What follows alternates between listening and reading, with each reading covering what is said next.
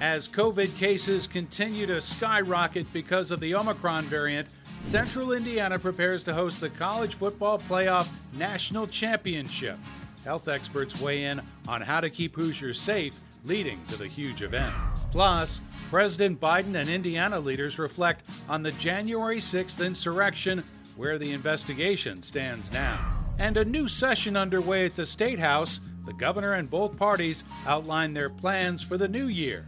It's all ahead right now on this week's edition of In Focus.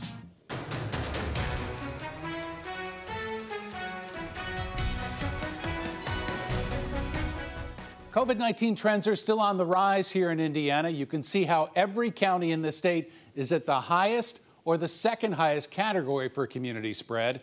With the number of Omicron cases continuing to grow, officials are asking Hoosiers to take every precaution to keep themselves out of the hospital.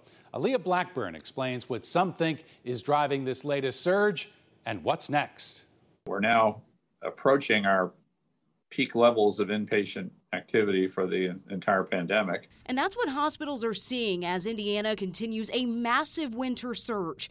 And doctors think one thing is behind it. We do feel that this is likely being driven by uh, by Omicron cases. Even though the State Department of Health still shows Delta as the dominant variant, hospitals say that's because they're waiting on updated numbers.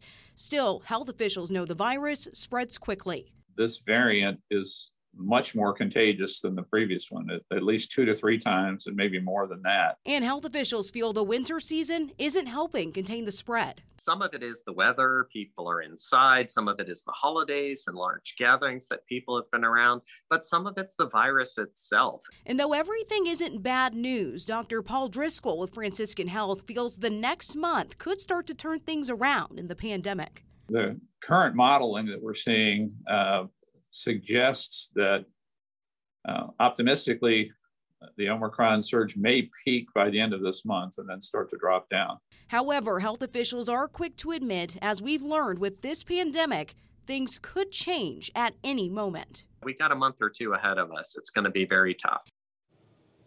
That was Aaliyah Blackburn reporting. Meanwhile, the CDC is standing by its guidance that patients who become infected with COVID can stop isolating after five days if they are asymptomatic or feeling only mildly ill. They are still not required to get a negative test result first.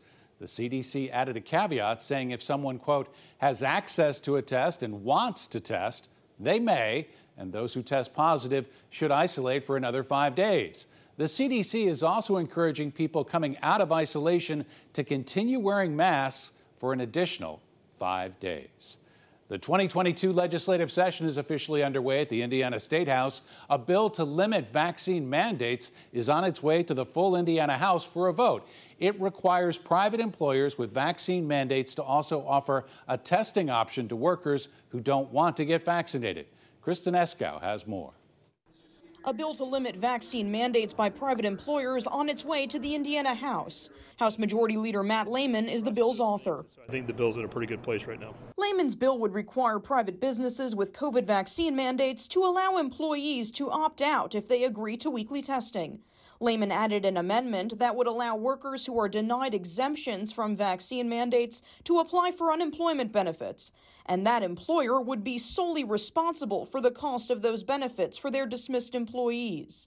Leaders of the business community say it would further discourage vaccine mandates. I don't think employers should be penalized for um, terminating uh, employees who refuse to get vaccinated or uh, submit to, to weekly testing. Lehman says he's willing to consider changes to who pays for those unemployment benefits. I think we still have to keep some form of a of a trigger that says if I'm if I'm fired over this, that I'm, that I'm automatically qualified for unemployment. The amendment also expands exemptions for natural immunity, allowing COVID 19 survivors to opt out of a vaccine mandate if they submit test results showing they have a certain level of antibodies. Democrats say they're disappointed the bill is moving forward in its current form. Let's get rid of this crazy stuff about telling employers that they don't know how to keep their employees uh, safe within their workplaces. Speaker Todd Huston says the full House could vote on the bill as soon as next week. We aren't stopping the spread. Vaccination protects me. It protects me. It doesn't mean that I can't give it to you. The bill also requires employers to cover the cost of testing. Lehman's amendment would also allow business owners to apply for reimbursement from the state. That's something some business community members say is at least a step in the right direction. Meanwhile, this past week, Governor Eric Holcomb laid out his agenda for 2022. Among his goals, Holcomb wants to cut taxes for businesses by eliminating the 30% business personal property tax floor on new equipment. He says he's also focused on education and wants to ensure children are better prepared to start kindergarten. Holcomb also wants to bring more remote workers to Indiana and look for other ways to strengthen the state's workforce. We also know that um, just like every business out there, having talent is paramount to your success. I want to make sure that we're able to retain and recruit the best talent to state government. This is going to require an investment as well. Governor Holcomb, Governor Holcomb also wants to help local governments strengthen their cybersecurity. He also wants to expand the state's law enforcement training board to include more civilians. Governor Holcomb and other state leaders began the session this past week by praying for public servants, health workers, and the media and the year ahead. After the prayers, it was down to business for state lawmakers. Democratic Party leaders laid out what they want to see happen this year let's think about what Indiana uh, could be. Let's put the welfare of Hoosiers first. House Minority Leader Phil Giaquinta says he doesn't want to see the state sit on its surplus. It's expected to reach $5 billion this year. He's calling on lawmakers to use that funding to tackle several issues, including child care costs, student loan debt, and climate change.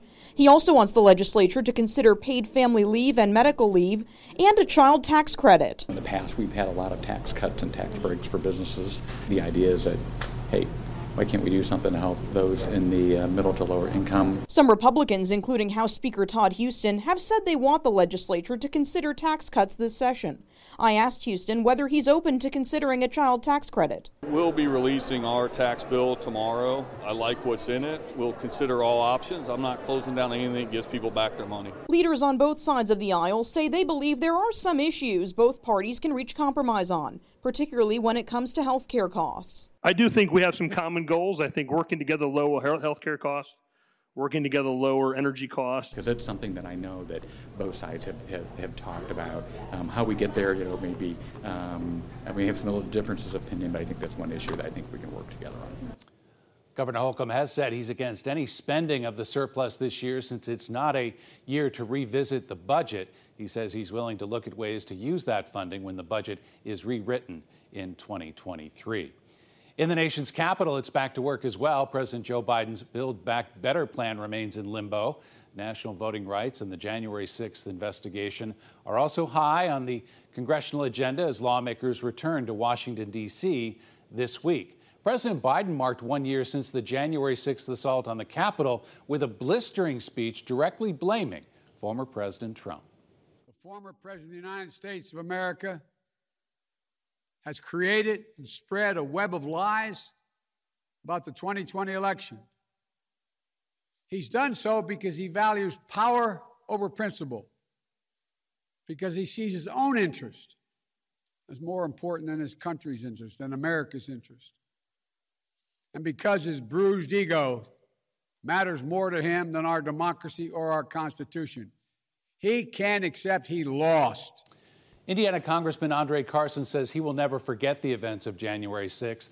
He watched the riot unfold from a building across the street. After the chaos cleared, federal investigators found a note with his name on it inside a truck that was filled with explosives.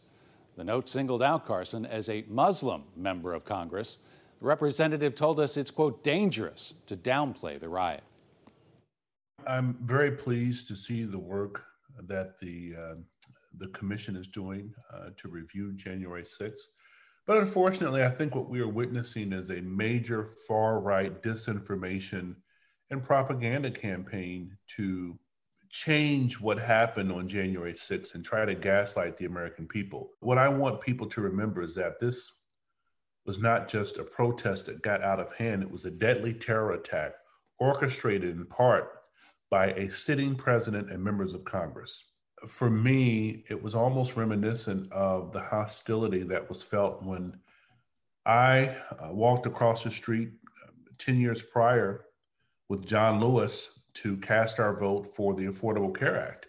And people were hurling, you know, uh, racial epithets toward us. And John looked at me and said, This reminds me of a darker time, brother. And, you know, now we had a president, sitting president, who encouraged this kind of behavior. And I think that in order for us to move forward, we have to acknowledge what happened. There are some Republicans on the other side who are doing their due diligence in terms of wanting to bring uh, certain truths to light, but we still have much more work to do. Representative Larry Bucshon tweeted a statement on the insurrection saying, quote, I'm reminded of the immense bravery exhibited by the Capitol Police on January 6th. It's thanks to their actions that the Capitol complex, members of Congress, and thousands of staffers were protected from the riots that occurred in the Capitol that day. Coming up next, we'll talk to our panel about the January 6th anniversary and about that bill regarding vaccine mandates in the state.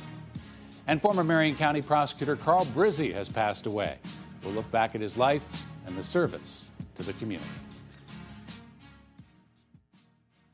Welcome back to In Focus. Time to bring in our panel to talk about the events of the week. Joining us now are Dr. Laura Wilson, political science professor of the University of Indianapolis, Abdul Hakim Shabazz of IndyPolitics.org, former Republican State Representative Mike Murphy, and Robin Winston, the former Democratic State Party chairman. Thank you all for joining us today.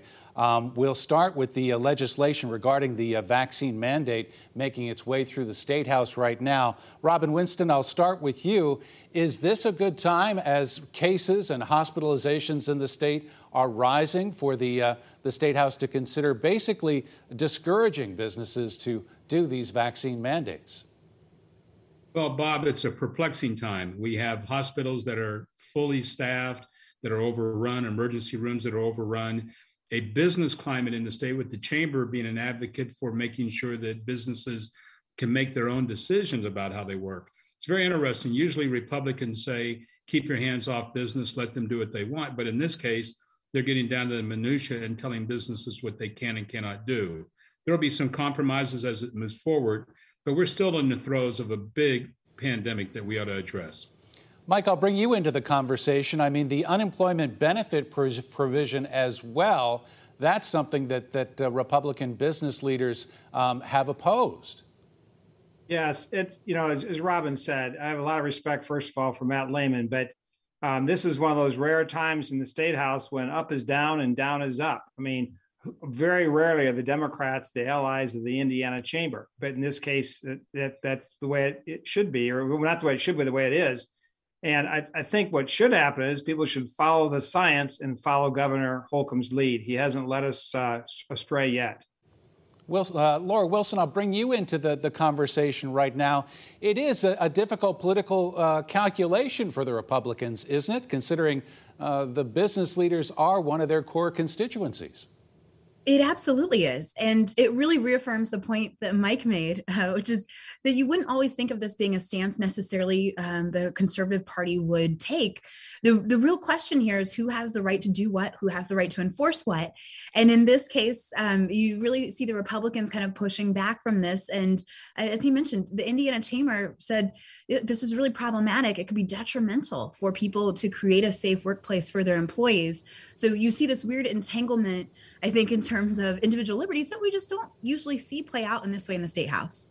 Abdul, I'll bring you into our conversation now as well. We've already seen some changes to this legislation actually fairly quickly. What are the chances of it ultimately passing, and in what version would you see this, uh, this legislation passing?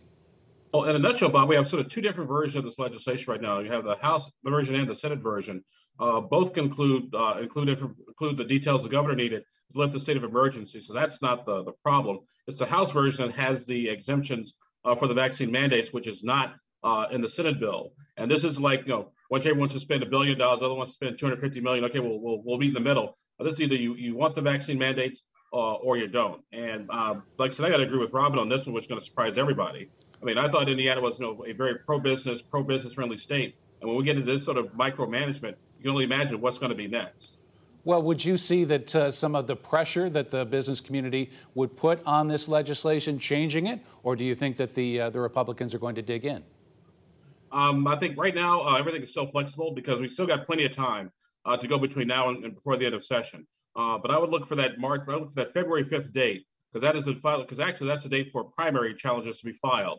And so if someone's going to have a primary challenge because of this vaccine mandate, they'll probably know by February 5th. Then after that, everything changes. All right, let's move on talk about the anniversary of the insurrection. Um, Robin Will- uh, Winston, I'll ask you. Uh, President Biden very, very definitively changing his tone, directly attacking President Trump on this anniversary. Did that surprise you, or do you think that it's been a long time coming? Look, Joe Biden has been the guy taking the Amtrak down from Wilmington to the to the nation's capital for a long time. He served as vice president for eight years he understands and believes in the fundamental right for us to have a strong federal government and for the federal government to make a difference in people's lives. This is not only an attack on our democracy, it's an attack on the whole underpinning of our nation. So, no, it didn't surprise me. I think he's just about had it. And I think what you saw the other day was a culmination of that. Mike, we saw that Hoosiers were staying, Republicans were staying largely silent on this anniversary. They're in a bit of a political conundrum, aren't they? Absolutely. Um, I'm not sure exactly how many Hoosiers were arrested for various felonies and misdemeanors on the grounds that day, but I think it's over 700 around the nation. Um, you know, Biden's speech was very powerful yesterday. I didn't agree with all of it, but I'll tell you, the only way to beat a bully is to punch him right in the nose, and that's what Biden did. Well, do you agree with some of uh, the other Republicans who say that it just politicizes the event even more, Mike? No, I think it was a frankly, I think it was a historic speech. I think historians will be studying that for for a hundred years or more. If somebody had to say what Biden said yesterday, I wish it were a Republican that said it. In fact, if you go back and look at the tape from January 6th, Republicans were saying that. Uh, Ted Cruz tweeted out that it was a terrorist action and all the terrorists should be uh, prosecuted. And now he's sniveling before Tucker Carlson because uh, that's well, that's that's Ted Cruz. He snivels. Laura, I'll, be, I'll, let that I'll let that comment just stand. Uh, Laura, I mean, talk to me about whether or not this is going to be a change in tactic for the Democrats, especially as voting rights legislation becomes more and more top of mind. I think it could absolutely be that opportunity, uh, particularly when we talk about voting rights and um, how important it is for them. That's been one of the things that they've wanted to pass. Of course, nobody forgets that this is a congressional midterm election year. And to be able to use this Oh, I will say that politicization, we should avoid it. But to be fair, Lindsey Graham tweeted that this was a political event. It was going to be politicized. Uh, but to use this as a platform and say, look, our democracy can be under attack, it can be threatened, but it holds firm. We should also, this will be the Democrat argument, use this to make sure more people are enfranchised and have the right to vote. I, I think to make that connection would be really powerful for the party. And it'd also be really important coming to congressional midterms, especially when Biden has had a rough many few months. Um, and typically, your presidential party in power is punished during those midterm elections. I don't want our segment to end without talking about the passing of Carl Brizzi, the former Marion County prosecutor, also a congressional candidate in the 5th District. Abdul, you were one of the first to break this story. What is Carl Brizzi's legacy going to be in Indiana politics? I think it's going to be a, a mixed legacy overall. I mean, Carl did a lot of good things when he was county prosecutor uh, with respect to child support, uh, the criminal homicide record, also uh, taking sort of mobile units into crime-ridden neighborhoods. Uh, but then after but then he also had some issues as well uh, with Tim Durham and the fair finance scandal that he had to deal with, and also uh, some disciplinary actions from the from the Indiana Supreme Court. But I think overall, uh, was a good man, a good friend. We worked together in the law firm of Lewis and Wilkins. he will be missed. Mike, I'll give you the last word on this. We have just a few seconds left. You went so far as to say that you wish that someone like Carl Brizzi was Marion County prosecutor again. I can tell you, he was a hard driving uh, prosecutor. When he walked into a room, the whole room lit up. He was a very charismatic guy. And I tell you, if he was prosecutor today, we wouldn't have the crime problem in Marion County that we have because he would have enforced the law. All right, we'll let it stand there. Again, our thanks to our panel today. Just ahead on In Focus, tens of thousands of fans in central Indiana for the college football playoff title game. The concerns over the event becoming a super spreader. That's next. The college football playoff national championship game is tomorrow. All weekend long, thousands of fans have been arriving to enjoy the events in downtown Indianapolis. Doctors are raising concerns about the event's effect on the pandemic in Indiana. Cases and hospitalizations are reaching record levels with no masks required. Some worry the game could become a super spreader event. It's really not a great time to hold an event like this just because Omicron is so transmissible and it's kind of wildly going through the population right now. Tournament officials are strongly recommending everyone wear masks, get vaccinated. Doctors say people who choose not to wear a mask are putting themselves at risk.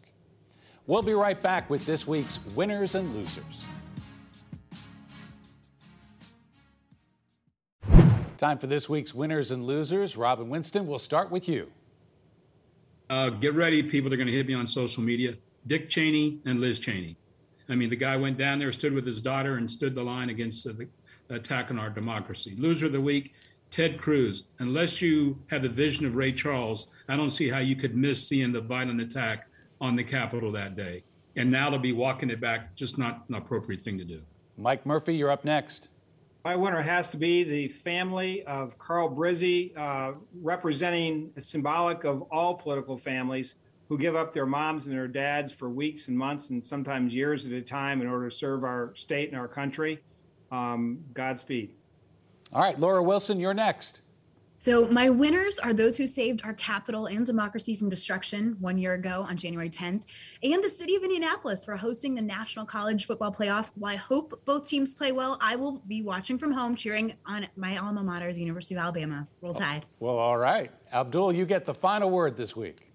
Uh, my winners, of course, the city of Indianapolis and all the folks that have come together to work really hard to put uh, this weekend's events uh, together Monday night. And my losers uh, are the people who basically denied uh, the insurgency uh, a year ago. I mean, what those folks did, they committed treason, in my personal opinion, and they're my losers of the week. All right, that'll do it. Our thanks to our panel. And thank you for joining us this week. We'll see you again next Sunday on In Focus.